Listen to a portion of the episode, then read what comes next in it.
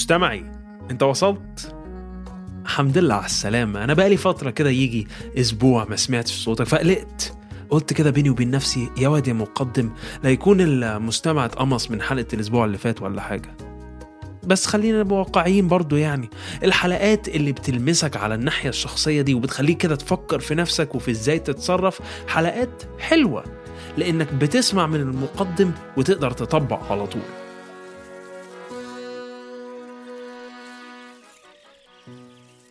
الصوت اللي انت سامعه ده يا مستمعي طالع من الجنينة اللي انا زارعها حوالين البيت.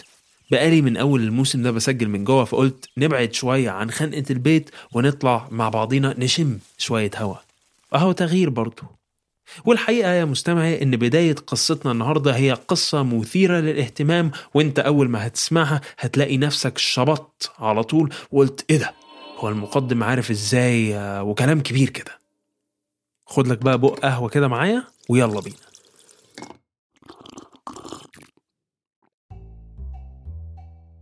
عندنا صديق البرنامج هادي، شاب وسيم وجميل وزي ما اسمه بيقول هادي الطبع.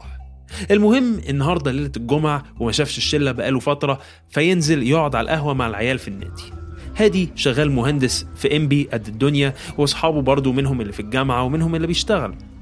كله قاعد وسايب موبايله على الترابيزة والكلام حلو النهاردة. يقوم الواد نعيم يقول ايه يا شباب اكتر حاجة عايزينها من الدنيا.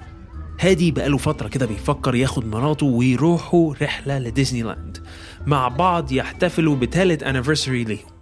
فيحكي للشباب على قد ايه ديزني لاند من امنيات مراته وانها سفرية هو متحمس جدا ليها. المهم بعد ساعات بقى من الهزار والكلام والضحك، هادي يرجع البيت ويفتح الموبايل كده بيقلب بقى في الفيسبوك، وإذ به يفاجأ بإعلان غريب للغاية من فيسبوك. سعر رائع ولوقت محدود لتذاكر طيران لفين؟ لولاية كاليفورنيا في أمريكا. والصورة اللي على غلاف الإعلان صورة لإيه؟ لواحد مع واحدة بيبتسموا في ديزني لاند. هادي في اللحظة دي يترعب، يا ترى مين اللي كان بيسمعه عشان يطلع له إعلان بالشكل ده؟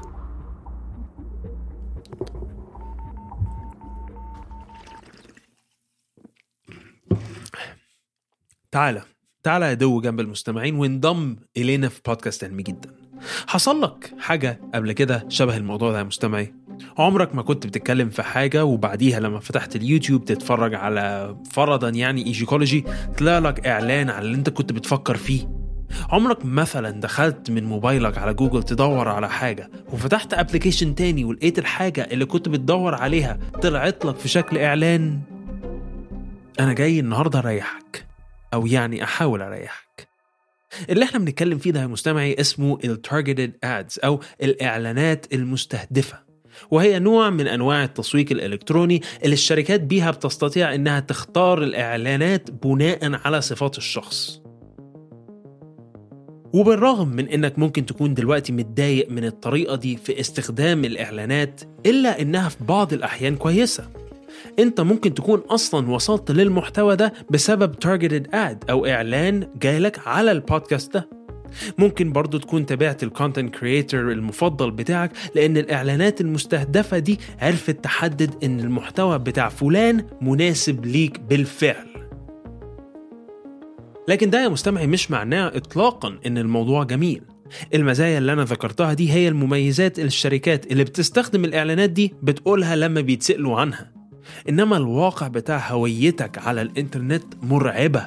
الحقيقة أنا عارف إنك فاكر إنك نينجا وتمساح على النت وإن مفيش معلومات عنك، ولكن ده أبعد ما يكون عن حقيقة الأمر. أنت في كميات مهولة من المعلومات عنك على الإنترنت. شركة جوجل على سبيل المثال عارفة كل المواقع اللي انت بتزورها. جوجل برضو عارفة معلومات زي عنوانك، عنوان شغلك، والأماكن اللي سافرتها على مدار حياتك وإمتى سافرت. مثال آخر غالبا هيضايقك هو إن لو رحت لمحل زي إتش آند إم واديتهم إيميلك عشان يتم إرسال عروض ليك، الشركات دي بتكون قادرة إنها تبعت الإيميلات دي لشركات زي فيسبوك عشان يجيلك إعلانات ملابس من إتش آند إم. فهو يا مستمعي الموضوع كله مربوط ببعضه. انت لما جالك الاعلان بتاع تيشيرت معين ورحت المحل اشتريت التيشيرت، المحل بقى معاه ايميلك عشان يجيلك اعلان تاني، وجوجل عرفت انك لما جالك الاعلان رحت للمحل، فالاعلانات هتتغير بحيث ان ده يفضل يتكرر. الفكرة كمان ان اللي بيعمل كل انت قلقت، مش كده؟ انت يا اما سرحت يا اما قلقت، وفي كلا الحالتين عايزك تركز بقى في اللي جاي. الفكرة كمان يا مستمعي ان اللي بيعمل كل الكلام ده مش واحد قاعد على كرسي، لكن ده برنامج ذكاء اصطناعي. فاكر في حلقة العربيات اللي بتسوق نفسها لما اتكلمنا عن برامج الذكاء الاصطناعي اللي بتذاكر النماذج وبتقدر تاخد قرارات؟ هي دي بقى نفس البرامج اللي بيتم استخدامها في تحديد الإعلان الأنسب ليك. والكارثة ان الطريقة اللي البرامج دي بتقدر تطلع بيها الإعلانات بيتعمل بشكل دقيق لدرجة انه مش مفهوم قوي لينا كبشرية. يعني اه احنا فاهمين القوانين العامة اللي البرامج دي بتمشي عليها لاستهدافك بإعلانات معينة، لكن الطريقة بالظبط دقيقة ومعقدة بشكل انت نفسك ما تقدرش حتى تفهمها. والكلام ده مش كلامي، ده كلام العالمة الجليلة وصديقة البودكاست العزيزة الأستاذة زينب توفكشي. أخيرا اسم عربي في البرنامج. آه برنامج الذكاء الاصطناعي اللي احنا بنتكلم عليه ده بيستخدم كل المعلومات اللي بتتجمع عنك لخلق هوية إلكترونية ليك. يعني عايزك تتخيل كده ان جهاز كمبيوتر قاعد بيستخدم كل بياناتك دي لتحديد مواصفاتك والحاجات اللي انت بتحبها، في سبيل ايه؟ في سبيل ان مواقع التواصل تشجعك تفضل عليها طول الوقت. هويتك الإلكترونية دي عاملة زي بطاقة كده فيها معلومات عنك، مش بقى اسمك ووظيفتك وصورة وحشة ليك، لا خالص. دي عبارة عن الصفات اللي شركات الإعلان مهتمة بيها، حاجات زي البلد والمدينة اللي انت مقيم فيها، الصفحات اللي بتدخل عليها بشكل متكرر، الناس اللي بتتابعها مثلا، وهكذا. خلي بالك يا مستمعي، دي شركات وهدفها في الأول والآخر هو الربح أو إنها تكسب من وراك، والشركات بتكسب فلوس بالفعل لما انت بتدخل على إعلان تم اقتراحه على صفحتهم. فالفكرة إن برامج الذكاء الاصطناعي دي محتاجة تبقى فائقة الدقة عشان تخليك قاعد بتتصفح النت على قد ما تقدر وانت يحب تعيني في دوامة، من إنك بتدخل على الإعلانات وبيتم تجميع معلومات أكتر عنك، فبيتم تحديد إعلانات أفضل ليك، وهكذا إلى آخر الزمن. أنت زمانك يا مستمع دلوقتي الآن. ريح ريح، أنا عايزك تستريح. إحنا لسه فضل كام دقيقة على الحلقة، ويعني إحنا لسه الموضوع هنكمل فيه. فإيه، خد لك قطمة سندوتش شاورما، خد لك بق قهوة، ريح كده، ريح، اعمل باوز كده وخد نفس عميق وارجع تاني، ماشي؟ ده يا ريت يا مستمعي ان قصتي مع الكارثة دي بتخلص على كده. الإعلانات برضو مش فقط بيتم اختيارها بحيث انها تليق بهويتك الإلكترونية اللي اتكلمنا عليها دي، لكن ده حتى الأماكن اللي الإعلانات بتظهر فيها على الصفحات اللي على النت مش أمر عشوائي. في تقنية اسمها الاي تراكينج أو متابعة العين، بتستخدمها بعض الشركات لمعرفة المناطق في صفحات الإنترنت اللي انت عينيك بتقع عليها أكتر. بمعنى ايه؟ اقولك دلوقتي الشركة قبل ما تحط اعلان بتجيب مجموعة من الناس يبصوا على الصفحات بتاعتهم اونلاين، وهم بقى بيتصفحوا النت. الشركات بتستخدم تقنية الاي تراكينج او متابعة العين دي عشان يحددوا انهي جزء من الصفحة هم بيكونوا باصين عليها اكتر. بالتالي لو حطوا اعلانات في الحتة دي من صفحاتهم انت غالبا عينيك هتقع عليهم، ولو الإعلانات دي تم اختيارها عشان تكون حاجة تناسب هويتك الإلكترونية فرصة إنك تفتح الإعلان أكبر بكتير. يا ساتر يا ساتر يا مستمعي على الإنترنت اللعين. إحنا يدوب جايين نشرب كوباية قهوة كده ونتعلم شوية، وأدي المقدم عمال يرعبك بكلام مجعلص عن إن معلوماتك كلها عن النت. بس خلي بالك، مش أنا اللي فتحت الموضوع النهاردة. أنت غالباً اتعرضت لأساليب الإعلان دي، وإما أخدت بالك ونفضت، أو ما خدتش بالك والحلقة دي صح صحتك لحقيقة الأمر. بتقول يا مستمعي، سمعت كلام عن إن شركات الموبايلات واللابتوبس عندها القدرة تفتح الميكروفون بتاعك وتسمع أحاديث؟ بأمارة إيه؟ بأمارة صاحبتك مارينا اللي كانت بتتكلم مع البنات عن المكياج الجديد اللي جابته من سيفورا وطلع لها إعلان من سيفورا؟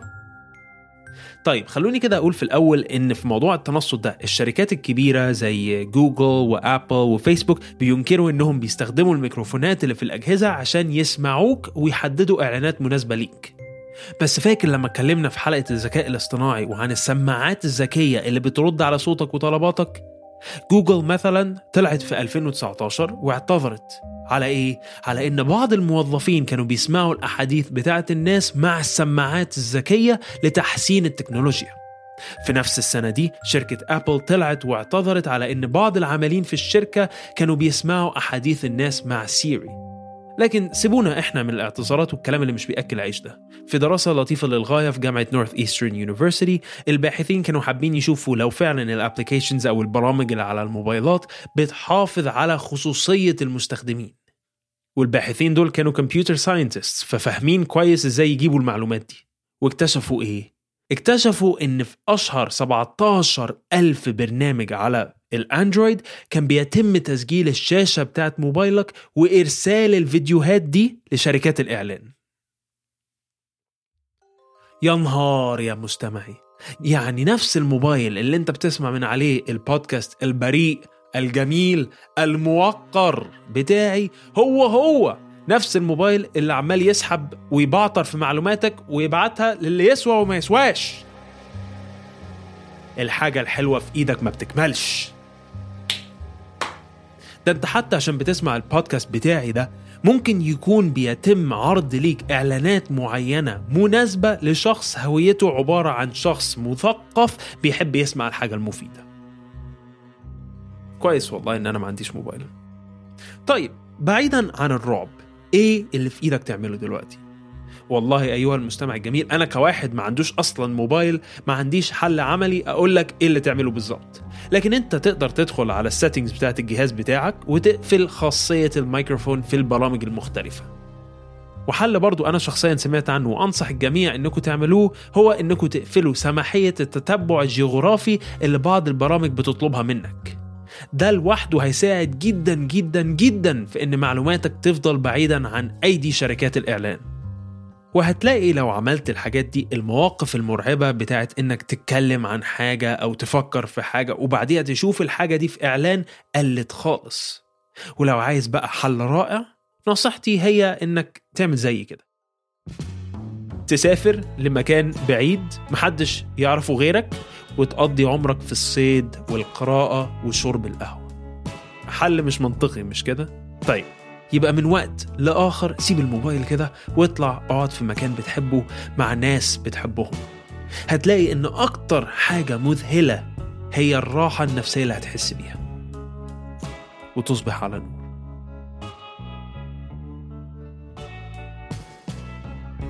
هذه الحلقة من اعداد وتقديم المقدم الوحيد اللي شركات الإعلانات مش عارفة توصل له، بحث وتدقيق حقائق واللي المعلومات الشخصية بتاعتها اتبهدلت في سبيل هذه الحلقة دينا صبري، تصميم صوتي محمد خريزات، وتصميم جرافيكي أحمد منصور، وإشراف تحريري من كبيرة شركات الإعلان هبة عفيفي. بس واشوفكم الأسبوع اللي جاي.